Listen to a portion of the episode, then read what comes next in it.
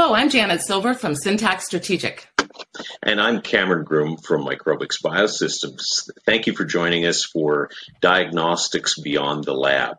On this podcast series, we talk to industry leaders in the scientific and health community about discoveries, challenges, and what they see as the way forward in their fields. Cameron, I'm really excited about today because we're going to talk about the human papillomavirus or HPV vaccines, testing, and cervical cancer. And on the latter, according to the Canadian Cancer Society, over 1,400 women across the country will be diagnosed with this kind of cancer this year alone.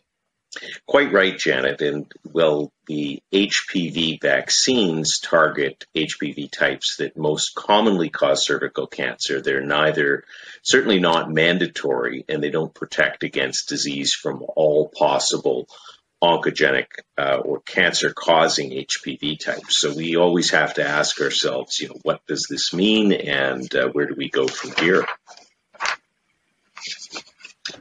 Uh, and joining me now, uh, joining us now to break all this down is Dr. Larry Vaughan, Director of uh, R&D Scientific Affairs Integrated Diagnostic Solutions at Becton Dickinson, which is, of course, one of the largest global medical technologies firms in the world.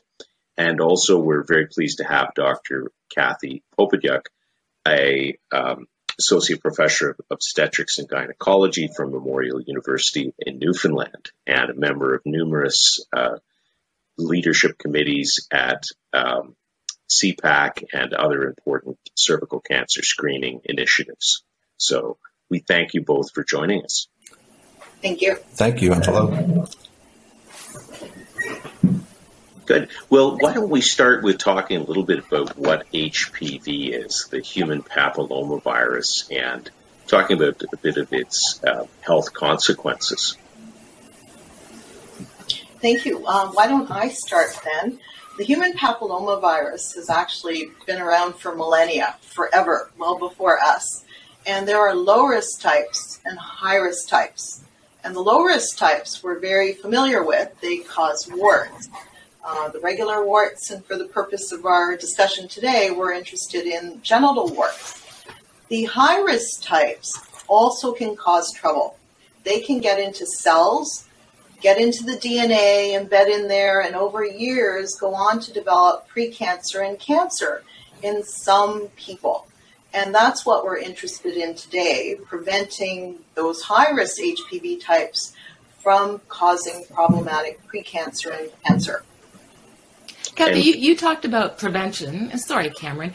I, I just want to jump in if I may, because both of my children have been vaccinated with the HPV vaccine. So when you're talking about prevention, what does that vaccine mean, and does it really protect them? Well, we're very fortunate because many years ago, about nine, uh, 1996, seven, it's been that many years, or 2006, seven, uh, we had the development of HPV vaccines, a number of them, and they include HPV 16 and 18 types, which are considered high risk HPVs that can go on to cause precancer and cancer. And some of them also cover HPV 6 and 11, uh, which cover the lower risk types that can cause genital warts. More recent vaccines, the nonavalent, the nine valent, also cover five more high risk HPV types. The high risk HPV 16 and 18 cause 70% of cervical cancer and many of the precancers. The newer vaccines that cover up to seven high risk types of HPV can prevent 90% of cervical cancers. And very importantly, I don't know if your children are boys or girls, uh, but boys can be affected by HPV uh, precancers and cancers. Everyone can be affected by the precancer and cancer in the anal, skin, uh, the head and neck. HPV 16 can cause cancer and precancer there. For women, uh, we can have problems in the vagina and outside on the vulvar skin and men can be affected by penile precancer and cancer. So these vaccines have the opportunity to prevent the development of infection, precancer, and cancer of these conditions. So they are very, very efficacious And those who've been vaccinated before being exposed to these HPV types, which often means before sexual debut in adolescents and, and teens. But these are these are great points, Kathy, and you, you touch on the diversity of types of the HPV virus, and maybe I can ask Larry to supplement on that. You know, based on how many types there are, we've got these progressing vaccines that cover more types, but is um, screening and testing still necessary, Larry, in light of these vaccines? It, yes, it is. And despite the fact that these vaccines are highly efficacious, uh, there are a couple of factors that mean we're really going to have to keep screening for decades to come. Uh, the first is even in a highly vaccinated uh, country, and we're not one of the most in North America here, but certainly in Australia or United Kingdom, 80% or so is the highest you'll get. We're in the 50s to 60% uh, pre-COVID uh, down here in the US. So we have a gap there. Uh, secondly, there's a there's a time lag. When most, as Kathy was pointing out, most vaccines are delivered to young young kids around 11 or so of age, and it takes another 10 to 15 years for them to get into the screening age appropriate uh, screening pool. So you have that gap to cover. So we're now seeing the benefits of the 2006 vaccine that Kathy mentioned in the clinic today. We will need to wait till about 2030 uh, for the, the, the nine valent vaccines to have an impact in the clinic. So we've got that gap. Uh, and finally, even with the nine valent, it's 90%. So there's still a 10% uh, cancer uh, uh, attribution out there that we need to cover. So we, we, definitely don't want to take our foot off the gas on screening. And I would add, and I'm sure Kathy would agree, since COVID, that's even more, uh, there's more urgency around that on both the vaccination side and also on the screening side because we've had a, a, a, a serious uh, dip in, in both of those areas. I just want to back up for a second. We're talking about screening. Kathy, as a woman, I've had a number of pap smears. How is that different than an HPV test? Well, as we've heard, a number of countries in the world um, are arguably ahead of Canada in our vaccination rates. Uh, there's a difference across the country. I'm presently at, in Newfoundland, and we're very proud of our vaccination rates. They're about 94% for our school based programs. I also didn't comment that there's efficacy from these vaccines, even in older people who've been exposed. There still is benefit, but not as good. Um, for women, uh, pap smears are done, you know, every three years, and uh, and you know you go and have a speculum exam, and you have the test done, and then the cells are looked at under the microscope, and the the technician or the pathologist looks at the cells, and by then there are changes already there that could be precancer or cancer and that's done every three years. An HPV test is looking for the virus. The virus, whether it's present, has it been there for a while to get in the cells, and by being positive for the virus, it picks up more uh, opportunities for, for cancer and precancer. So it, it picks up things earlier before they are in the cells. It identifies more women and the test, if you have a negative test, the durability, the confidence you have that there isn't a problem and there won't be a problem is five years. And that's more confidence for women than having a PAP test every three years because we know that the, uh, the durability, the confidence that you won't develop a problem with a cytology PAP test is only three years. But the woman receiving the test will feel exactly the same thing. You're just taking a sample during a speculum exam from the cervix. Well, I think you know that covers a bit of the interval uh, issue that we we should touch on, and the migration of moving from looking for chain trans cells that have been transformed by the virus to looking upstream for the presence of the virus should be intuitive of everyone for everyone.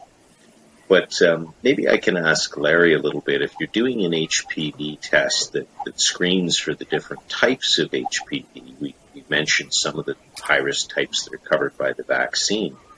Um, but how many types of virus, high risk virus are there? Maybe you could speak to that. And and about the different sites in the body that can affect as well. Sure.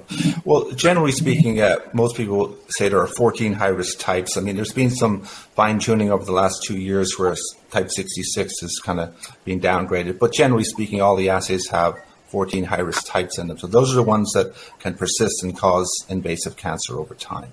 Uh, in terms of other sites, I mean, as, as Kathy mentioned in the introduction, we have you know, penile anal cancers, and I think and head and neck cancers. I think the two uh, most active areas of research are moving to guidance now are for the head and neck space and for the anal cancer uh, uh, area. For head and neck, I mean, really there's a there's an epidemic now of head and neck cancer, particularly in, in white males, where we've seen a huge uptick in the number of HPV related uh, cancers in recent years, and it's now surpassed several years ago the the incidence of cervical cancer. So actually, I saw some numbers where you know there are more. Uh, there, are about the same number of, of people dying of, of uh, head and neck cancers now as there is of entire diagnoses of cervical. So it's about threefold more. So we have a serious issue there, and I think we're starting to see some yeah, some, some, some, not quite guidance in the sense of as, as we have for cervical, but there's certainly a lot more research and there's testing going on. As Kathy will tell you, it's actually ironically better to have an HPV related head and neck cancer. The prognosis is better, and there's testing going on now. They want to identify if it's alcohol or tobacco or HPV, and there are different. There's the escalation of therapies if it's HPV related, but it's still a very serious uh, cancer and has a high mortality rate and testing, the need to test certainly isn't going away for cervical or head and neck. Right, and for for uh, just to finish up on the head and neck, it's, a lot of it's tissue testing. There's a little yeah. sam- sample type difference there, and there was a big study in the U.S. Uh, just published in June called the Anchor study, which really showed that for a, an anal cancer has kind of very similar uh, uh, pathophysiology to uh, cervical cancer. There's an anal path, which look, and, and, degrees of progression like you have for cervical. So there's a pathway there to both diagnosing from an anal pap side and also from HPV test side. So we expect to see guidance in the U.S. very shortly now that they've shown that you can actually drive down the uh, anal uh, cancer rate uh, by doing uh, by treating high grade disease, pre-cancer. So that's very encouraging. And what about what about access to care and access to family doctors, OBGYNs, by community. Um, certainly, we see in Canada, for example, a lot of patients have difficulty finding a family doctor. Is is this an issue in this area, Larry? And, and by extension, Kathy? Sure. I mean, uh, even pre COVID, about one in five U.S. women never got screened or were, were not screened on time. Uh, so that's a serious problem. And actually, the numbers reflect that over 50% of all diagnosed cancers are in that 20% of women who don't show up for screening. So that is, a, is the problem statement right there. And that's, as I said, gotten worse with COVID. We have a huge reduction in the number of screened women and a backlog now that we will not be able to catch up, quite honestly, unless we do something differently. Uh, so uh, there is there is a real concern there. Kathy, did you want?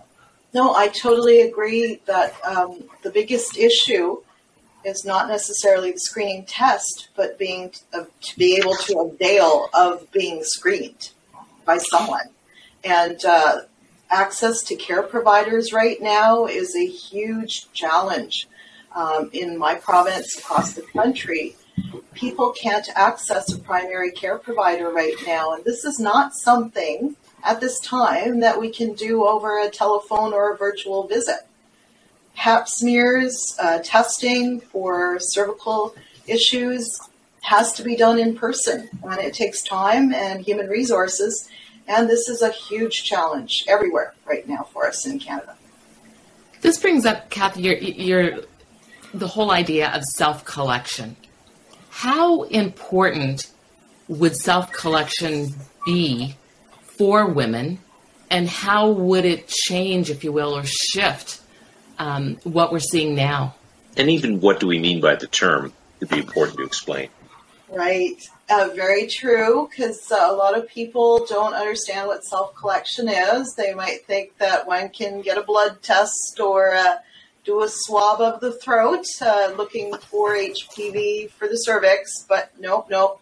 Still need to take a sample to self collect from the cervix inside the vagina.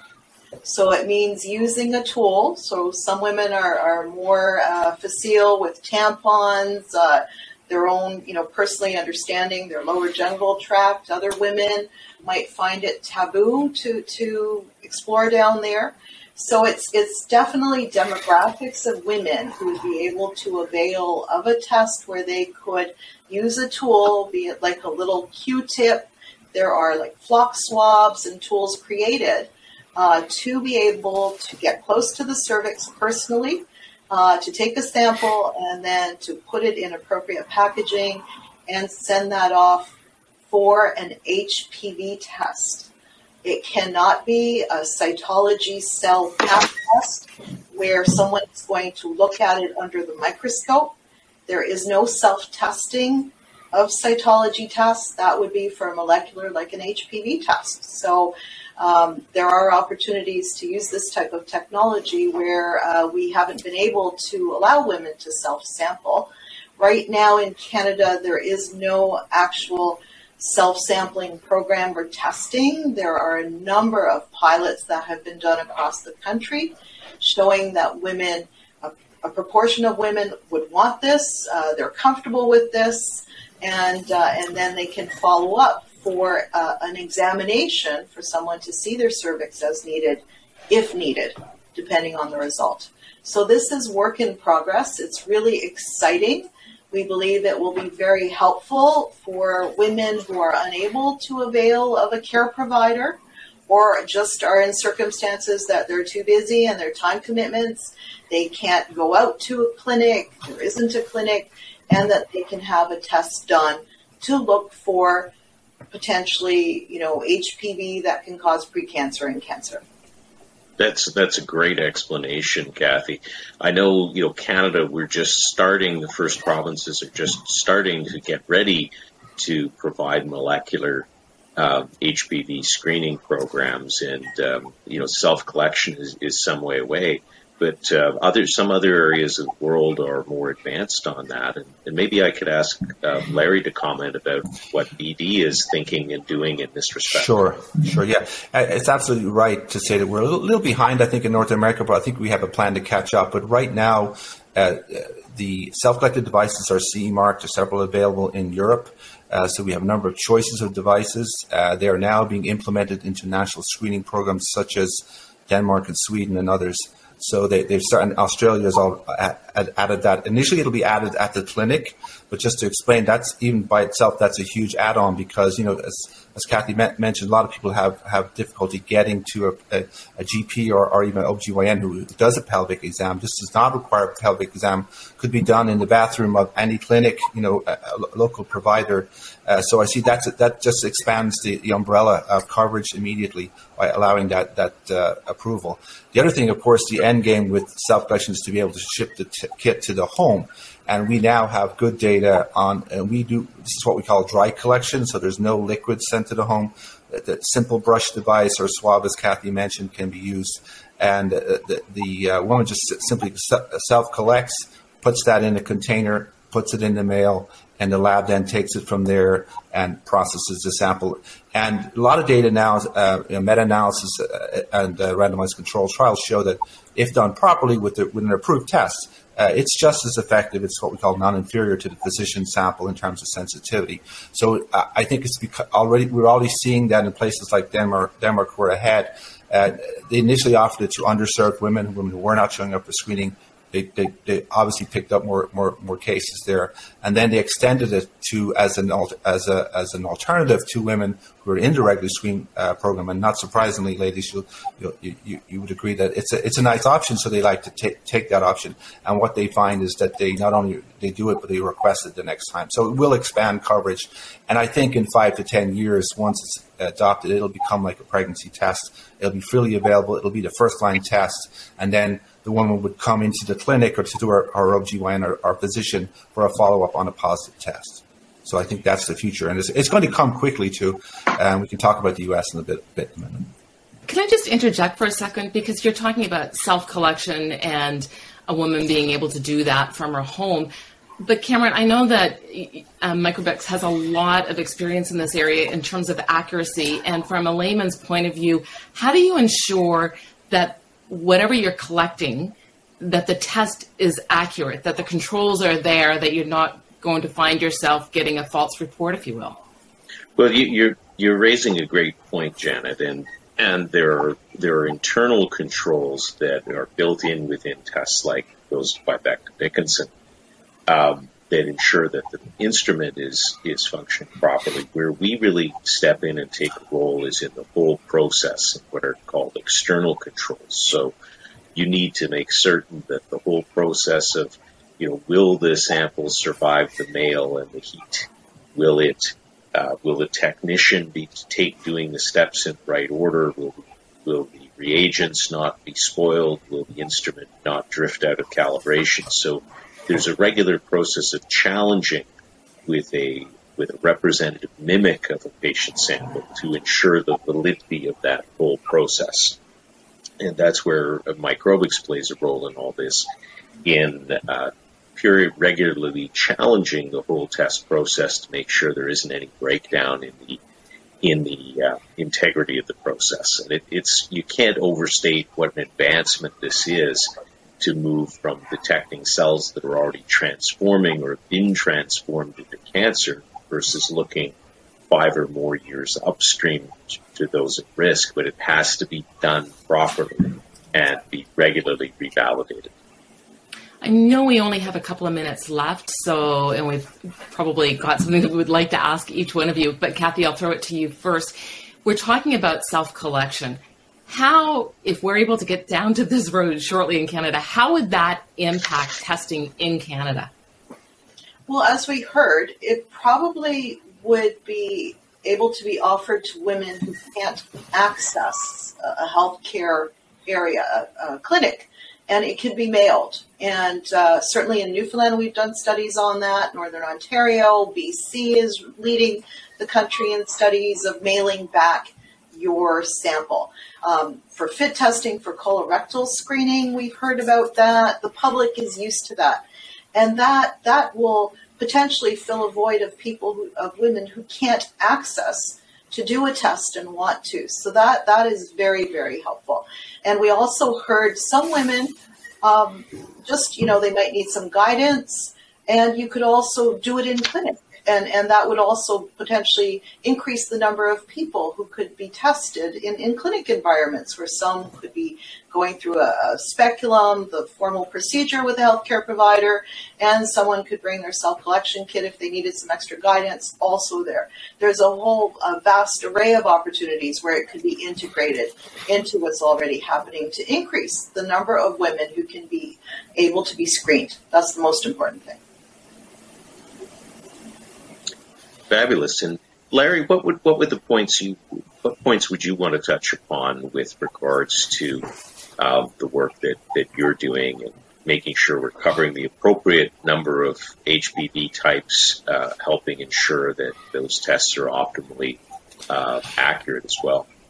Yeah, well, I, I think uh, we know what the types are that cause cancers. We know one of the great things about cervical cancer is we know exactly what to do, but the question is implementation, right? So I think uh, um, self collection will be a huge uh, add on to the to a, a, robust kind of vaccination program and it, I can see it being used. You know, persistence is the main cause of disease, so persistent infection of the same type is really what gets uh, women in trouble if their immune system doesn't clear it. So having the ability to add the self collection to a, you know to a regularly screened woman who she's coming come back and say, I'll send you a kit in six months. It really gives you provides more information without having her to bring her back in. So I think that's important.